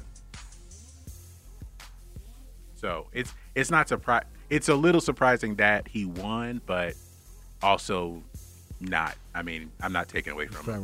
And in 2011, it was Craig Kimbrel and Freddie Freeman. so the Braves haven't done it since the Braves did it, which sets them up well for next year. Um, coming in where you got um, two solid rookies. Looks like they, you know, reports are being talked about. They need to go get an arm, go get pitching. But I think that more They so brought in in bullpen. um, Nick Anderson from the Rays. Correct. Uh, and I, I, you know, and there were talks about um, what they're going to do with Dansby Swanson. I, they're going to let him walk. They're not gonna Uh, pay him. No, I, I think if they I don't think so. Depending on how much, because that could be the slap in the face to an Acuna. You know what I'm but saying? But I think that they're going to offer something in the range of of what Acuna got, not Albies, but Acuna, uh, but less than Austin Riley. I think that's what the Braves want to do. I think Swanson sees himself as worth More more than than, that. that. And some people talking about, well, uh, would they go after Trea Turner or uh, Carlos Correa? They're not going to. You have Vaughn Grissom, and I think they're going to go. He's going to be the shortstop next year. right. So they're going to go with him and let Dansby Swanson go. Thanks for everything. Appreciate you. Wouldn't want to see. Wouldn't want to get your money? Right. Go out there and get it. They showed something today that I thought was interesting. Russell Wilson was drafted by the Rockies at 140th. 272 was Jacob DeGrom. 352 was Joc Pederson, Mr. Pearls. Kris Bryant was 546. This was in the 2010 draft. And Aaron Judge was 935th overall. That's That's crazy. That Russell was 140th, and all of these players that have had great careers so far are below that. So how good really was Russell Wilson at baseball? Yeah. I I, I think he would have made a, a a good baseball player, and it also shows how long does this MLB draft go? right. 935th, Aaron Judge. Um, congratulations to the Miami Marlins. They named Caroline O'Connor as their president of business operations. She's the first um, female in a major U.S. professional sports to be a president and a GM. Um, before that, they had um, Kim um, Wynn, I think it was her last name. She was uh, a GM for the Marlins. I think they did that almost exactly two years ago as being the first Yeah. GM, a first female GM in a um, U.S. professional sport. So the Marlins are forward thinking and trying to make sure they have uh, excellent diversity hires. So once again, uh, congratulations to, to her, and we'll see how well that she she does with the Marlins. Um, my Cubs, we let go of um, Jason Heyward. We appreciate his services, but uh, thank you for helping us get a ring too. But uh, gotta go now, which you know I, I think it was time. I mean, who knows? At this point, he could probably be a manager next year. Jim Irsay has set the precedent. Anybody can do it. Uh, the person who I think is going to be, uh but in baseball, the the player who becomes the manager is uh, the catcher.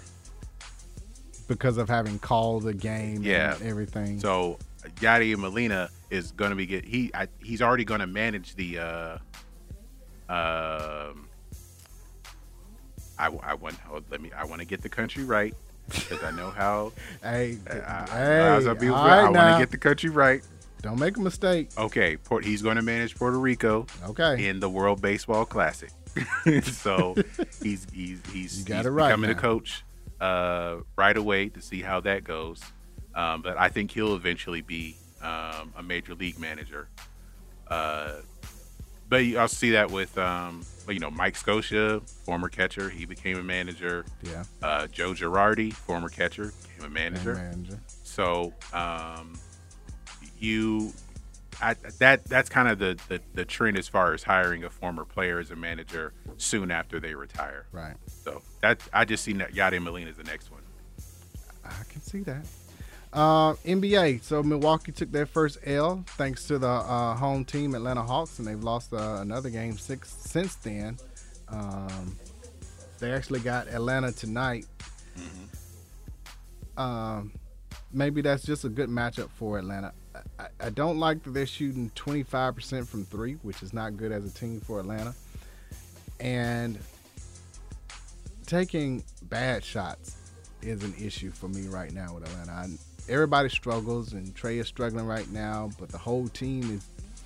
They're trying to force their way. They're saying they're saying the right things. Of hey, I'm just trying to take what the defense gives. I'm just trying to make the open shot when I get it. But they're they're trying to force their way into shooting better threes, as opposed to what we always like to do is go make a layup or get a free throw. You know, take the lid off the back basket, so to speak, and then start inching your way back and shooting threes. But now the new NBA is three or layup. There is no more mid-range game unless you're DeMar DeRozan and you're just an anomaly. It's taken away that of let me just see a few jump shots go in. It's three or bust. Now they have a you know a decent record, and we'll see what happens tonight.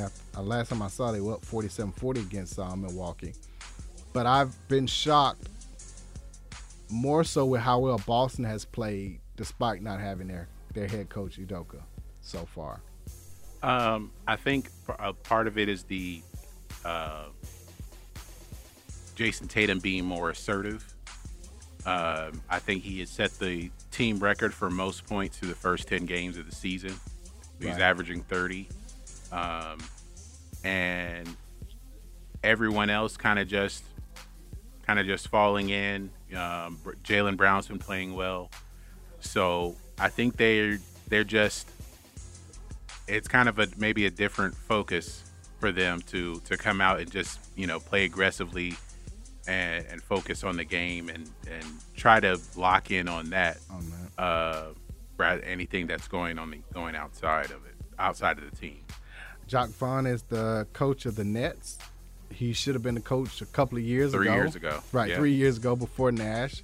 The way that he had that team playing well and made the playoffs when everybody was hurt, it was a long time coming. So we'll see now if that will spark uh, Brooklyn to to get back into things. Um, we'll see. In the West, Portland is number one. Can you believe it? no one no one expected that No one. No one. Um, the Jazz have fallen a little bit down to earth. Uh, got a chance to see them when they played the Hawks. I really like the Jazz group because they are a team.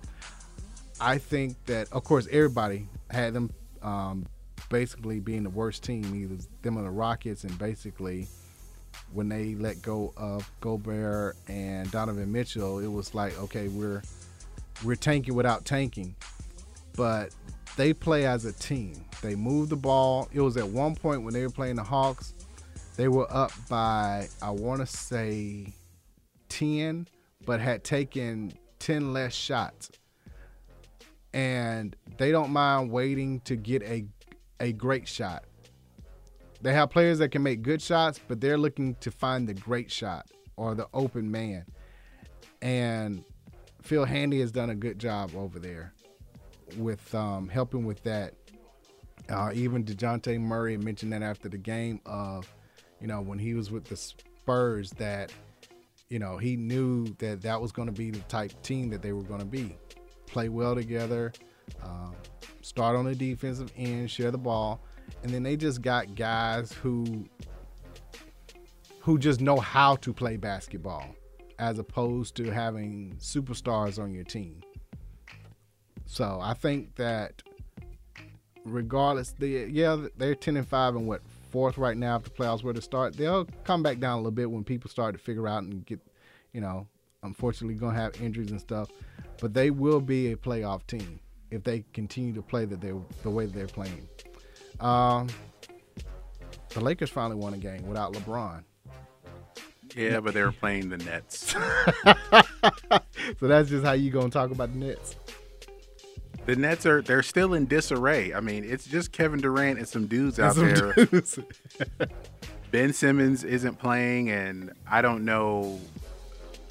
I, they don't even know what they can expect from him at this point because he's he didn't want to play the five. He he won't shoot. He's not playing good defense. What can you reasonably expect from him at this point? Ben Simmons has 47 points for the year. And Joel Embiid scored, Scored 59. 59 in one game. In one game. That was the game against the Hawks the other night. But yes, Embiid was trying to go for 60. Uh, I think only um, Wilt and Iverson have scored 60 in a Sixers uniform. But yeah, he was trying to go for for 60. Scored 59. Ben Simmons has scored 47 through 13 games. How long is uh, LeBron gonna be out with this soreness? And will it affect him not getting the overall record? Uh, I think um, he, will probably the it's a it's a groin injury again. So the last time this happened, he missed a good month and a half at least. Uh, Because he only needs what 1,100 points, so that's roughly 25 points for you know what 40 games, give or take. Does he have he- 40 games left in him this season, this season? Uh oh, uh oh. if he's if he's back by like if he's back before the By All Star Christmas? break, Oh, before All Star. Okay. Nah, with No, All Star break, that's, All-Star that'll be late. like 30 games. Yeah. So he's got to be back by first week of January. MLK. You got to play MLK MLK, Day. Day. Then then he'll have a chance. It's gonna it's cutting it close. It's cutting it close. it's cutting it close. but it, I, if if he's gonna break the record this season, I mean. But the thing is, also, I don't see him retiring after this season. No, he's going. He's staying to break the record. So It's just a matter of will it be done this season? if if he if he's if he's concerned about the optics of um breaking it as a Laker Yes. at at, at Yes. home um against I don't know against Cleveland or Right. Miami one of his former teams or something I don't know if he's going to get all of that uh, but if it's going to happen this season um I if he He's cutting it close if he's missing two months, no chance. But if it's a month, I think he's going to do six weeks, he it can happen. he's going to risk being severely injured to do it in a Lakers uniform against There's nothing else to play for. against the I mean, Clippers. They're It'll be a game like that. Ten. There's nothing else to play for, really. No, it's it. That's why everybody's making a big. Oh, he dropped thirty and he did. th- Okay, he he's after a record. It's it's not about making a play in right now. Notice I said play in, not playoffs. It's just about making a play in. Hey, look, they're one game better than the Rockets right now, and the Rockets have the worst record in the league. They are one game better. Oh my goodness, this is sad. Man, Mm-mm-mm. this is sad. We got to get up out of here. G, we appreciate you for everything you've done, sir. Any final words? Uh, this was this was fun. Uh, doing your show on and off for six years, six and a half years, uh, has been uh, it, it's it's been a lot of fun. I look forward to Monday nights a lot with y'all, and um, if I'm not here to do your show again next week, it has been a pleasure working with you and Asa. Hey man, couldn't have said it better, man. Really enjoyed it. It's been fun. It, had, it hadn't even been work coming in here doing this with you, man. Uh, Asa, we'll see you soon. Uh, follow DNA Sports Talk on Twitter, DNA Sports Talk on Instagram, DNA Sports Talk on Snapchat, DNA Sports Talk on Facebook. To reach us directly, DNA Sports Talk at gmail.com. Go to our website, DNASportsTalk.com, and we'll see you back here next Monday. Peace.